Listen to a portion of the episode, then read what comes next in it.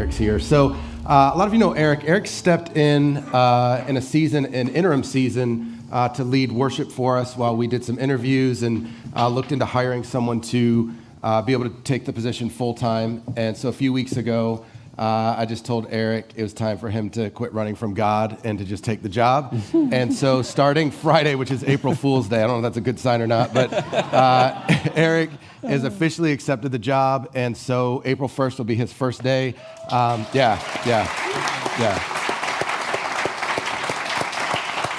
Um, here's something I think is important for you guys to, to understand. What you see up here is about 25 minutes. But what makes this 25 minutes what it's been in the last two months is what's been going on in the other 39 and a half hours during the week that no one else has seen. And so Eric has led, I would say you, you lead even better off the platform than you do on, which is so significant. And so then Sunday, if you've been with us the last few weeks, is just an overflow or an outpouring of what he is doing and God is doing through him behind the scenes. And so really excited about that. Um, and then the second thing is Garrett. Where is he? Come on up here, Garrett. So Garrett, Garrett's our student pastor. Um, also, Eric has a beard, which is part of the, the hiring process. Um, uh, Garrett's our student pastor. You've been with us since November. Uh, started in November. Uh, Garrett's a Clayton kid. And um, uh, but he and uh, Ashlyn have been feeling led by God. To, no, I'm just kidding. They're not going anywhere. uh, but we're going to be ordaining Garrett, and so a little bit about ordination. Ordination is not something that was given to the church, so there's not like a, a descriptive way that you have to do it. Uh, depending on your background, like I grew up Baptist, where like ordination was like a four-hour theological grilling. Um, at the end of the day, if if I wasn't comfortable with what Garrett believed, he wouldn't even be working on the staff. So there's no reason to, to delve into all of that. Uh, I, I trust you. I know what you believe. I believe in your calling. And so, ordination for us is just publicly recognizing someone's call to serve in full time ministry as a pastor. And so, Garrett has been doing that. And so, the official step for us is to just simply pray over him as a, as a congregation. And so, the reason we do it the way we do it is uh, ordained people pray over and send out ordained people. And so Jake, Eric, and I are the guys that or, are ordained here. And so have you stand in the middle. We're going to lay hands on you, and I'm going to have Jake uh, pray for you. Yeah, so Father, we just, um, just want to thank you for your love and grace, Lord. That you're a good God, you're a gracious God. Mm. Uh, we want to thank you for Ashlyn and, and for yeah. Garrett. Lord, for their commitment to the gospel and, and to what you've called them to, Lord. So, Lord, we just thank you for that, their commitment to that. Lord, that we, we pray for boldness in the gospel. We pray for uh, uh, that, Lord, that they would lean into you in their identity. Yeah. That they wouldn't find it other places, Lord, they would seek you first in all things. And so, Lord, we thank you for that. Yeah. We thank you for their commitment, not only yeah. to the gospel, but to generation. Now, already, uh, Garrett's time here, he has, he has affected so many students and so many adults, uh, Lord. So we thank you for that. Lord, again, we just pray that you would uh, continue to draw them to yourself. Lord, they would seek you, and that they find uh, their identity in you uh, over and over and over again. So, Lord, we thank you for your love and your grace and for what you're going to continue to do through Garrett and through his wife, Ashlyn. Thank you. Put all this before you. Amen.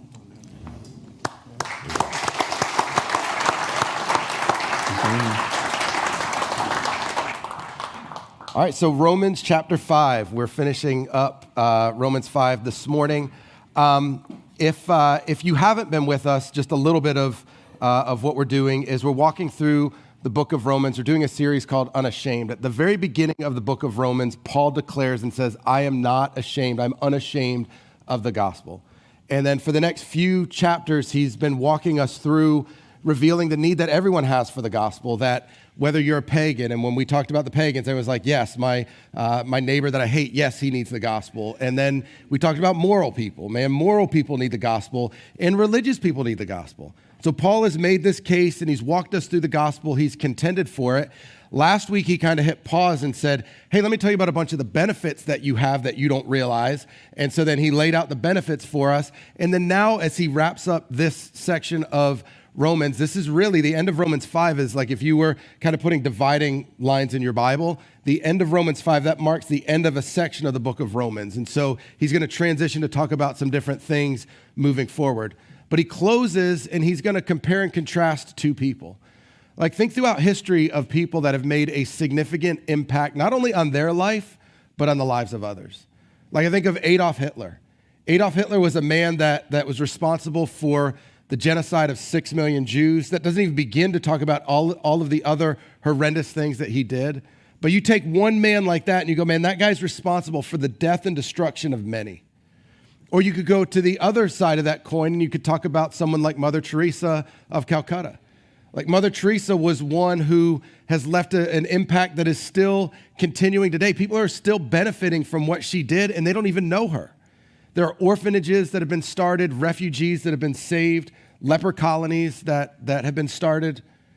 She began a, a, an organization that today has 5,000 nuns operating in 133 countries. And so in Hitler, you have a man who brought death and destruction to many. And in Mother Teresa, you have someone who brought life and hope to many.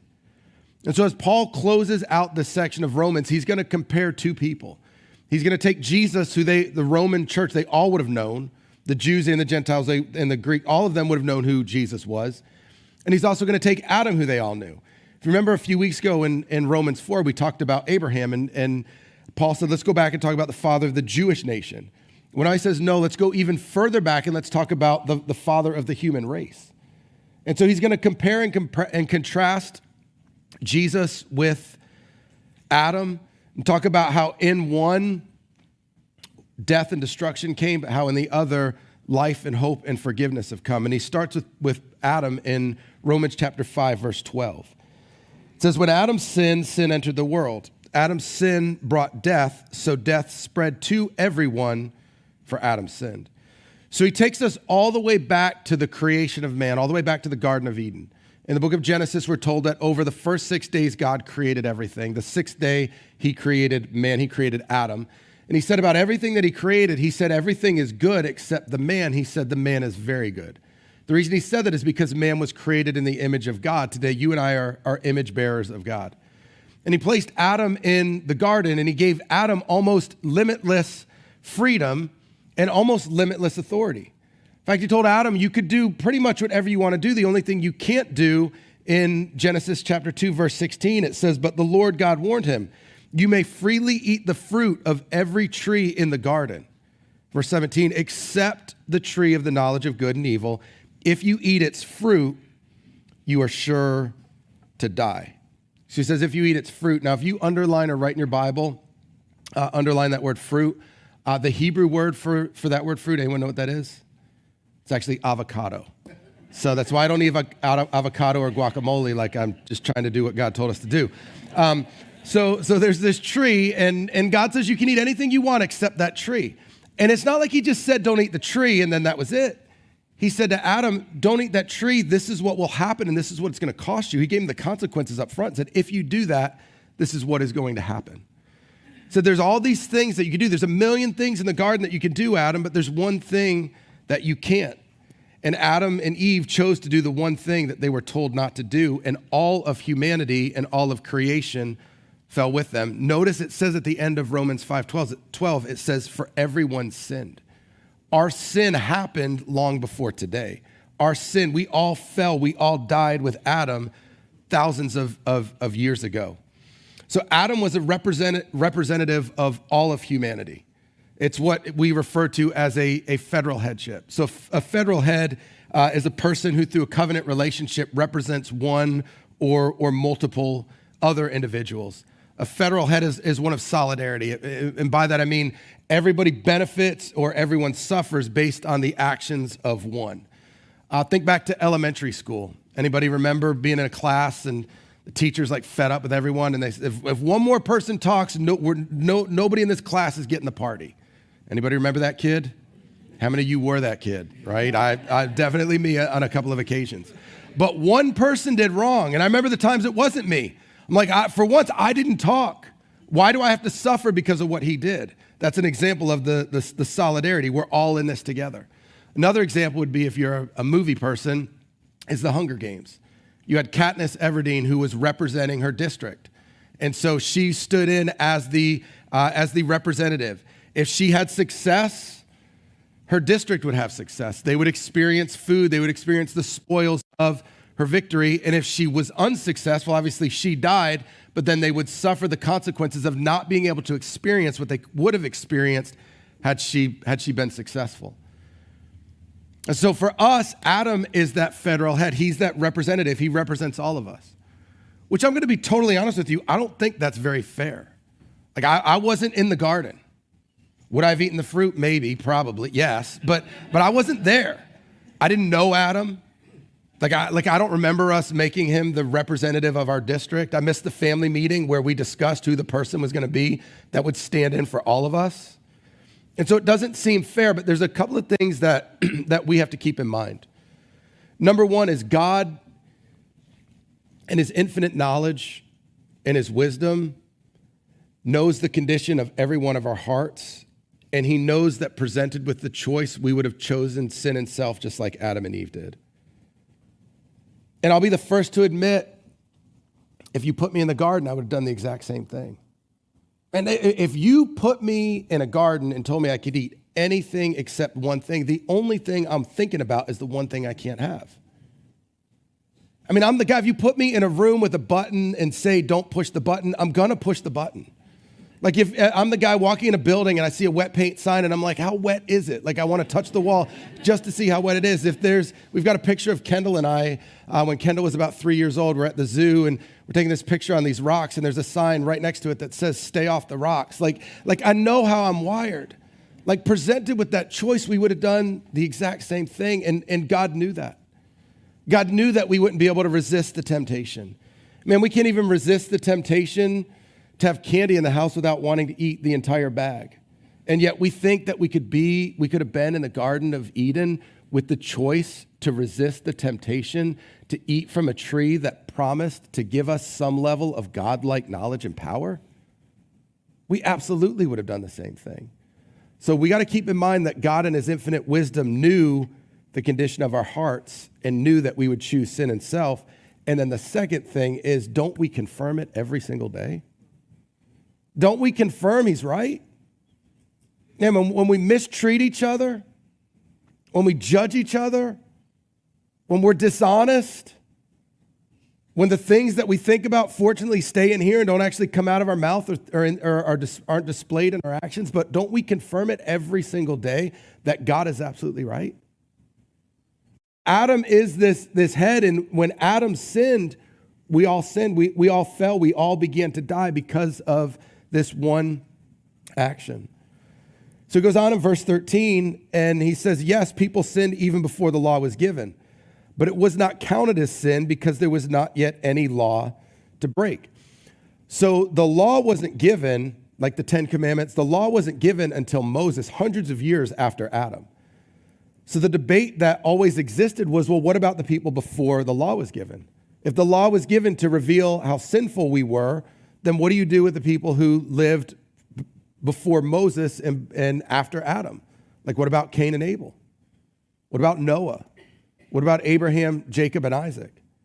And so the question was could they really be breaking rules if there weren't any rules to break?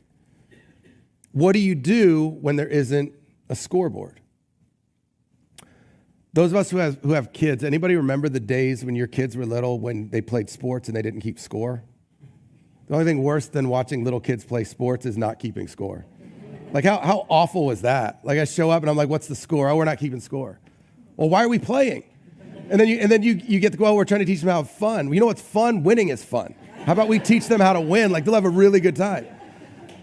But I don't, listen, if you're a parent, I don't care if there's a scoreboard there or not. Do you know what the score is? I can promise you I know. The only time I don't know what the score is is if my kid's team happened to be losing. There's not a parent in here, you didn't need somebody tallying a book to tell you how many goals your kids had. You knew, right? Without the scoreboard, that didn't mean that we didn't have a knowledge of what the score was.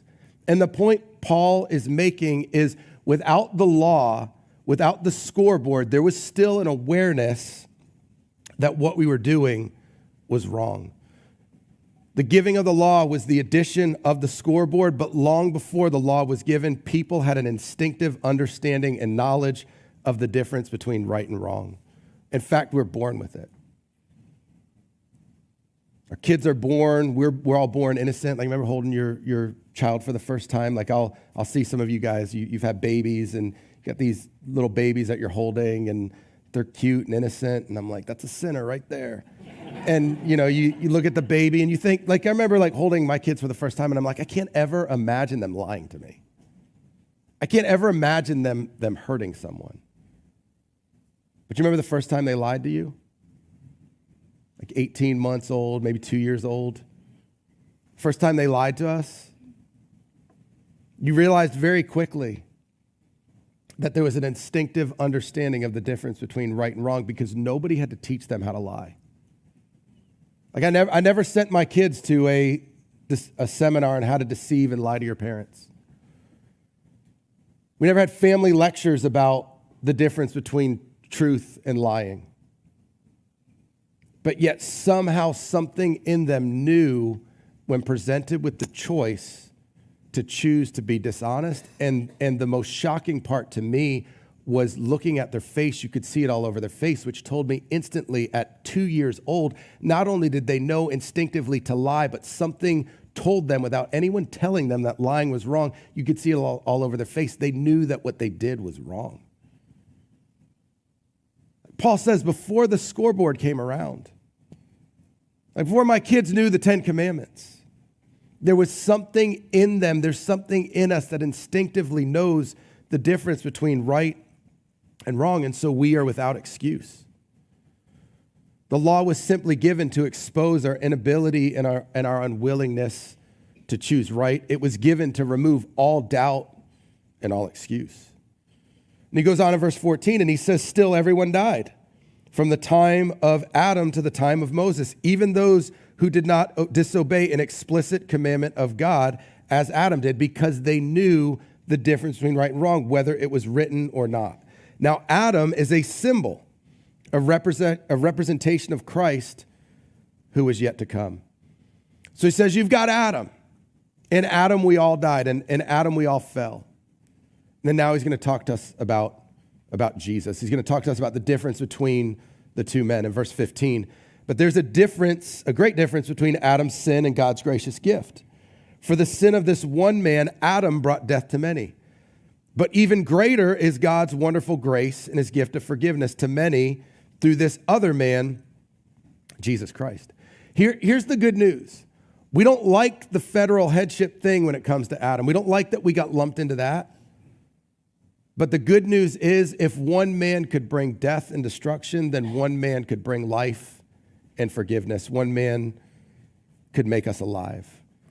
Adam's self centered choice brought death and destruction, and Jesus' self sacrificial choice brings forgiveness and life. It's this beautiful picture. We talk about how sin is destroying everything and the gospel is changing everything. I always think of the movie, The Chronicles of Narnia, The Lion, the Witch, and the Wardrobe.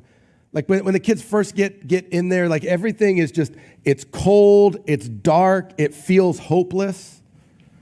But then as the movie develops, you start to hear them say things like, Aslan is on the move.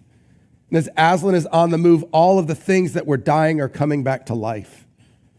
The trees are sprouting, the, the snow is melting, the ice is cracking. All of the things that were broken, all of the things that were, uh, that were dead are being made alive, they're, they're being made whole. And Paul is reminding that of this that yes, in Adam we lost everything, but in Jesus we have the opportunity to gain everything. Verse 16, and the result of God's gracious gift is very different from the result of that one man's sin. For Adam's sin led to condemnation. Condemnation is to be declared guilty. Like, like we get it. I think most, if not all of us in here, like I, I don't, I don't know any of us are going to argue as to whether or not we're sinners. Like, like we get that. We make a connection with that. And there's condemnation that comes with that. Not only being declared guilty, but the feeling and the, of hopelessness and despair that, that comes with that, the guilt that we feel. He says, Adam's sin led to condemnation, but God's free gift leads to our being made right with God, even though we are guilty of many sins. So Adam's sin brings condemnation, it brings a declaration of guilt. Jesus' sacrifice brings a declaration of righteousness. We talked about this a few weeks ago when we went to, to Bible school. We talked about the word justification. To be justified means to be declared right in God's a declaration of, of being right in a sight. Not that happens over time, but that happens in an instant. It's an instant reality. That right now, God sees you and I the exact way he sees Jesus.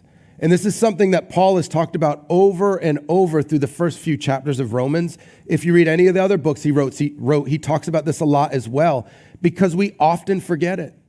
Like if I were to ask you, how do you think God views you right now?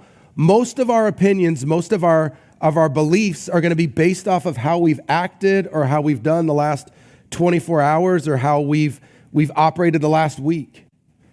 Like, man, if you, if you checked all the boxes, I read my Bible, I, I prayed, I maybe lived the blessed rhythms and with, with one of my neighbors, I, yeah, I paid for the person behind me at Starbucks, I helped an old lady cross the street, like whatever it is, if we feel like morally we did good, then you're probably sitting here going, yeah, I think God, God's probably pretty, pretty proud of me right now. I think he probably feels like I, I'm looking pretty good right now. But what if you didn't? What if in the last 24 hours you yielded to temptation, something that you knew, like you knew you were making the wrong choice, but you did it anyway? Or maybe driving here this morning, you know, you freaked out at your kids, or maybe you cussed out the construction workers on 42, which I've done multiple times this week. Um, don't even get me started about how they've shut down this second turn lane here. But never mind. Um, uh, it's just going to get bad. Um, or maybe here you, you had an, an, encounter with someone and you were unpleasant, and right now you're, you're, feeling, you're feeling bad about that. And when I say, How do you think God views you right now? You go, Based on what I've done, I think he's probably pretty frustrated and, and angry with me. And Paul brings us back to the truth that trumps how we feel. Right now, you are declared right in the eyes of God, and that means that God views you right now exactly how, how he views Jesus. And he says he views us that we are right with God, even though we are guilty of many sins. Doesn't mean our sin doesn't matter. It means that in spite of that, because of Jesus, that God views us the way he views Jesus. He goes on in verse 17, he says, For the sin of this one man, Adam, caused death to rule over many. But even greater is God's wonderful grace and his gift of righteousness for all who receive it will live in triumph over sin and death through this one man, Jesus Christ. He says, all who receive it. So in Adam, that's something we inherited. We didn't get, we didn't get to choose that one. That one, that one just sort of happened to us. But in Jesus, we have an opportunity to receive God's grace to receive a right standing in the eyes of God. We have an opportunity to receive a gift that gives us triumph over sin and death. But we've got to make a decision. We've, we've got to make the choice. We're all born on Team Adam. Like, like whether you wanted to be there or not, whether it's what you would have chosen or not, doesn't matter. We are all born on Team Adam. We're all born in uh, sin. We, we are sinners by choice because we are born with a nature to choose sin. That, that, that, like, we, we didn't have a choice in that. But Jesus' offer of eternal life is a gift that's extended to every one of us if we say yes. We're born on Team Adam, but we can make the choice to say yes to being a part of, of Team Jesus. He goes on in verse 18, he says, Adam's sin brings condemnation for everyone. We talked about that. But Christ's one act of righteousness brings a right relationship with God and new life for everyone. So Adam's one choice brought death and destruction. Jesus' one act of righteousness, giving his life, sacrificing his life for you and I, brings a right relationship with God and new life for everyone. Because one person disobeyed God, many became sinners. But because one person obeyed God, obeyed God, many will be made righteous. We have a choice to make. Paul's been thundering away at this for five chapters. We have a choice to make. Are we going to continue to choose the good things that we can do, put our faith and trust in our merit, put our faith and trust in all of the religious check in the boxes that we have. Man, I went to uh, service this week. Some of you like Easter, I'll sacrifice and go at 8 a.m. So put put you know put a, a, star next to that one, extra credit. You know, or or yeah, put money in the the offering buckets. Served on a ministry, whatever it is, all those things. Like you're going to continue to put your faith and trust in that. Or are you going to put your faith and trust in Jesus and what Jesus has done? Paul says, through Adam's one sin, we receive condemnation, but through Jesus' act, we can receive a right relationship with God. The question comes back to what you and I believe about the gospel. Like, do you believe that Jesus lived, died, was buried, and rose again to pay for your sins, to reconcile you back to God? You may push back and go, like, I, I want to believe that, but I got a bunch of other questions. Like, what do we do about suffering in the world or all these other things that, that uh, that, that we question. I'm not asking you to eliminate the other questions. I'm just simply asking you to put those questions to the side and answer the one question. Do, do you believe that? And you say, well, man, my, my, my questions are important. Until I can figure those out, I'm not ready to, to take this leap. But yet we do it all the time in life. If you're married, how many of us in here waited till we understood everything there was to know about marriage to get married? Like none of us.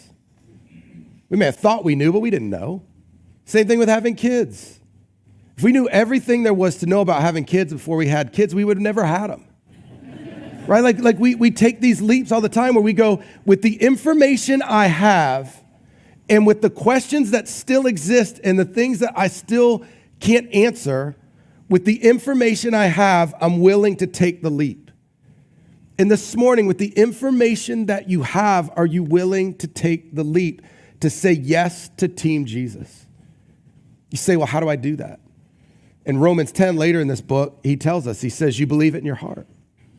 Like, do you believe that Jesus lived, died, was buried, and rose again to pay for your sins to reconcile you back to God? Do you believe that to be true? It says we believe it in our heart and then we confess it with our mouth. To tell him in your own words, you can do this right now. You can do this when we're praying in a minute. You can do this when we're doing the, the last song in the car on the way home, like wherever it is. There's no sacred place for this. But you believe it in your heart, and then with, with our mouth, we confess it. We declare to Him. I may not understand everything there is to know about this, but with the information I have, I take the leap and I choose to believe that Jesus came into this world, that He lived the life that I couldn't live and now I say yes to his offer of eternal life by transferring my faith from anything that I could do and transferring my faith solely to what he's done. And then he ends this section with, with two verses Matthew, or excuse me, Romans chapter 5, verses 20 and 21. this is what I call the, the bottom line. Uh, if you're anything like me, I tend to zone in and out of stories. Like if you tell me a long story, I'm not going to remember most of it. Um, Jimmy, my pastor, used to uh, ask me in staff meetings, like, Jared, have you gone to your happy place again? Like, I just, like, lengthy conversations, I just don't do well. Like, for me, if you're going to tell me a story, um, get to the part that's either going to entertain me or that impacts me. I don't need to know all the other details, just get right to it. So, if you don't hear anything else that Paul said in these five chapters, literally, if the only thing you walk away from is understanding these two verses, then you pretty much understand the content of everything that, that he set up to this point. This is what I call like the bottom line of the first five chapters of, of, uh, of Romans. Uh, verse 20, he says, God's law was given so that all people could see how sinful they were. But as people sin more and more, God's wonderful grace became more abundant. Just as sin ruled over all people and brought them to death, now, God's gr- wonderful grace rules instead, giving us right standing with God and resulting in eternal life through Jesus Christ our Lord. He says our sin is, is great. Like our sin, I, I, I, I think our sin is, is worse than any of us know, worse than we understand. Even what's going on in our heart, Jeremiah 17, 9 says, the heart is deceitful and desperately wicked. It's so bad we don't even understand how bad it is. Our sin is great. It's worse than we realize, and it often seems to overwhelm us. You ever walk, over, walk around just, just like with a, just a, a sense of that? Like, man, just you, you, you, you ask yourself questions like, if I were really a follower of Jesus, would I think this way? Would I do this? Would I say this? And if Jesus was really the Lord of my life, would, would, would this be happening over and over and over again? Would I continue to walk in defeat? Like, our sin is great, and it always seems to overwhelm us. But where our sin overwhelms us, God's grace through the gospel overwhelms our sin. It says, as people sin more and more, your, your translation may say, um, as sin abounded, God's grace abounded even more. Uh, maybe even better way for that to have been written is where sin abounded, God's grace superabounded. Like think of uh, the South Fork Dam, the dam that collapsed years ago. Uh, if sin is the South Fork Dam, God's grace is the 20 million gallons of water that just sort of overwhelmed it. That there is no place your or my sin can take us that God's grace isn't already there. That there is no sin so great that you can't be forgiven. In fact, there's no sin so great that hasn't already been forgiven. Sin overwhelms us, but God's grace always over, overwhelms our sin. As Paul closes, he introduces us to two really important and inseparable truths. One is this God is holy and just, and our sin requires punishment. Number two is that God is gracious and loving, so in Christ our sins are paid for. The, the, these are inseparable truths. They're like, like wings on an airplane. You ever get on an airplane and ask the pilot, hey, which wing is more important? Like, obviously, you don't ask that because you know, like, if you're up in the air and one falls off, all of a sudden you know which one was more important. It's the one that's like falling down below. Like, you need them both. They're, they're, they're equally important, they're equally significant. But what happens to us is we tend to, like a pendulum, we tend to kind of swing from one to the other. Like, like we, we tend to overemphasize our sin. And then sometimes we overemphasize God is love and God is gracious, and we forget about the reality of our sin. And these are inseparable. And it's the gospel that holds these, these two together. And when we forget one of them, it leads us to run to, to run in one of two extremes one being legalism the other being liberalism legalism emphasizes the holiness of god and the justice of god and when you're under the reality of the weight and the despair that sin causes and you're emphasizing the holiness and the justice of god your response is to try to behave your way into his favor that's legalism that's doing the right things for the wrong reason. That's trying to operate to a place of being loved by God instead of operating from a place of already being loved by Him. And then the other extreme is, is liberalism. Liberalism emphasizes the love of God. Liberalism focuses on things like value, uh, valuing reason over scripture, and how we feel over what we know. Legalism is religion that maximizes the holiness of God and minimizes his love. And then liberalism is the other end of that. And it maximizes the love of God and minimizes the holiness. And Paul introduces us to these two truths and says it's the gospel that holds them together, it's the gospel that keeps us centered. That yes, God is just and holy. Yes, our sin matters. But yes, God is gracious and loving. And in Jesus, our sin has been paid for. So we've got a, a, a chart up here that uh, I want us to, to look at. Um, without my glasses on, I cannot even come close to reading that. Can you guys read it? All right, well, just you'll be fine. Uh, just trust me. Um, so, so the gospel. So um, when I was when I was growing up, um, we grew up in Newport, Rhode Island, and so near the beach. And so we would go to the beach, and my mom and dad would rarely get in the water, but they would always sit on the shore. And if you've ever been to the beach, you always just kind of you drift. You don't realize it, but out in the water, you're just drifting. And so eventually I'd see my dad and he'd be like pointing at me and then he'd be pointing at my mom. And I'm like, well, I had no idea we drifted that far. So remember one time he said, he said, use this lifeguard chair, like lifeguard chair 17. He's like, that, that's the thing that's going to keep you centered. If you're always in front of lifeguard chair 17, you're never going to drift. And so it's like the gospel. The gospel is lifeguard chair 17. You keep your eyes on the gospel, you're not going to drift. When we lose sight of it, we run into one of these extremes. So legalism says God is holy. Is that true? Yes, that's true. Come on, class. Is that true? One more time. Is that true? Good job. Uh, le- uh, liberalism says God is love. Is that true?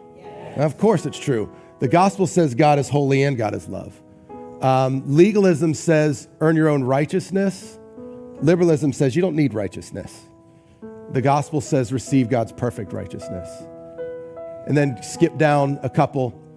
People can't change. Change isn't easy. That's what legalism tells us. Liberalism says people don't need to change. The gospel says people can change, but there are no quick fixes. Legalism says go into guilt, just work it off, work harder, be better. Liberalism says go away from guilt, convince yourself you're okay. And the gospel says go through guilt because rest is found in Christ.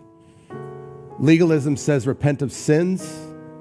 The gospel says repent of your sin and your self righteousness. Liber- liberalism says repent of neither. Um, that's going to be available later on Facebook and Instagram if, if you want a copy of that.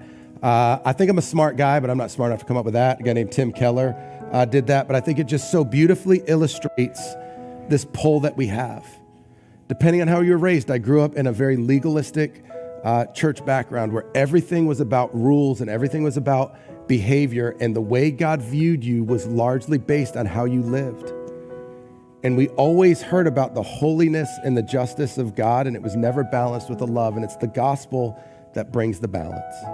That's what he's telling us in Romans 5 20 and 21. Have you guys, uh, I want you guys to stand with me. Uh, I want to do something different. We, we don't do this uh, often. Based on your answer to that first question, I don't know how good this class is going to do. um, uh, let's, God, is God holy? Yeah. All right, all right, good. Um, so preach the gospel to yourself every day. You hear me talk about that a lot. Luther said, preach the gospel to yourself every day because you forget it every day.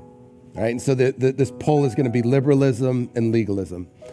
So Paul grounds us with these last two verses. And so we're going to read these together. So all of us out loud, we're going to read these together. And let's go. God's law was given so that all people could see how sinful they were. But as people sinned more and more, God's wonderful grace became more abundant.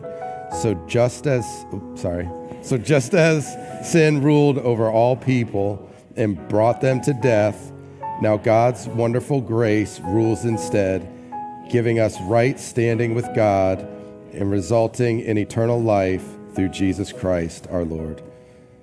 I want you to believe that. I want you to believe it every single day. I want to believe it every day. And that's why I got to preach it to myself every day. Let's pray. Father, it is because of your grace It is because of your mercy, it is because of your love that you sent Jesus. Jesus, it's because of your sacrifice that we can now stand before the Father declared right. Not only are we at peace with God, but we now live in a harmonious relationship as dearly loved sons and daughters with God. It's because of what you've done for us, Jesus, and it leads us back to the place that we always come back to and we need to always come back to. It leads us back to the cross. Where you suffered and you bled and you died to give us life.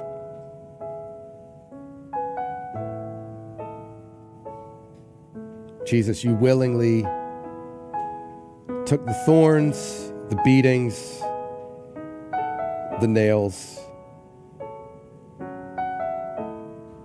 in our place so that we could live.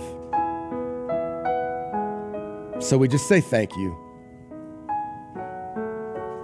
We don't try to earn our way there. We don't try to convince ourselves that we deserve it. we simply rest in the gospel, we, we rest in the gift. And we say thank you for it. Thank you for the cross. Thank you for giving us life.